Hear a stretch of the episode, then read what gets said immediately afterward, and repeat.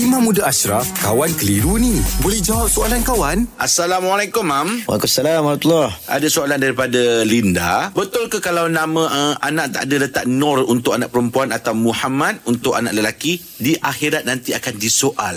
Uh, terima kasih, Imam. Innakum tad'una bi asma'ikum. Nah, yaumal qiyamah bi asma'ikum. Kamu akan dipanggil di hari kiamat nanti dengan nama kamu. Hmm. Okey, maka fa ahsinu asma'ikum. Baikkanlah nama-nama kamu. Hmm. Baik, nama ni ada ada ditunjukkan contoh oleh Nabi sallallahu alaihi wasallam dan para ulama pun uh, bahagi-bahagikan kaedah memberikan nama anak, pilih nama yang terbaik. Contohnya Nabi sebut Abdullah Abdul Rahman, hmm. nama-nama nabi, nama-nama sahabat, nama-nama orang soleh hmm. dan nama-nama apa sekalipun yang bermaksud baik. Hmm. Okey. Dalam soalan tadi tu dia tanya kalau nama tak ada nama Nur ataupun tak ada nama Muhammad, Muhammad hmm. adakah uh, dia kata apa tadi? Akan disoal Akan esok. disoal. Ha-ha. Okey baik. Ada hadis tapi hadis ini tidak kuat berkenaan dengan nama Muhammad. Mm-mm.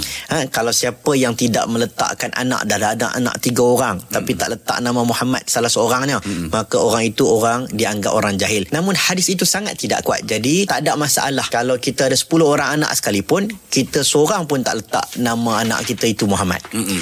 Dan juga Nur. Tak ada masalah. Ha, ha tak ada masalah. Ramai wanita-wanita solehah tak ada nama Nur kat depan pun. Maryam, Khadijah, Fatimah tak ada Nur pun. Mm-mm. Kan? Betul. Tak ada tak semestinya kena Nur. Ha tak ada. Kita tak pernah dengar nama Nur Jeb, Nur Jeb. Tak ada masalah ada. pun. Nur Jeb contoh kan.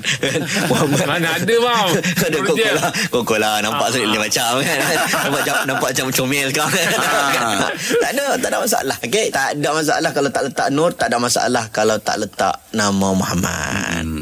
Asalkan maksudnya baik. Okey. Terima kasih, Imam. Alhamdulillah. Selesai satu kekeliruan. Anda pun mesti ada soalan kan? Hantarkan sebarang persoalan dan kekeliruan anda ke Sina.my sekarang.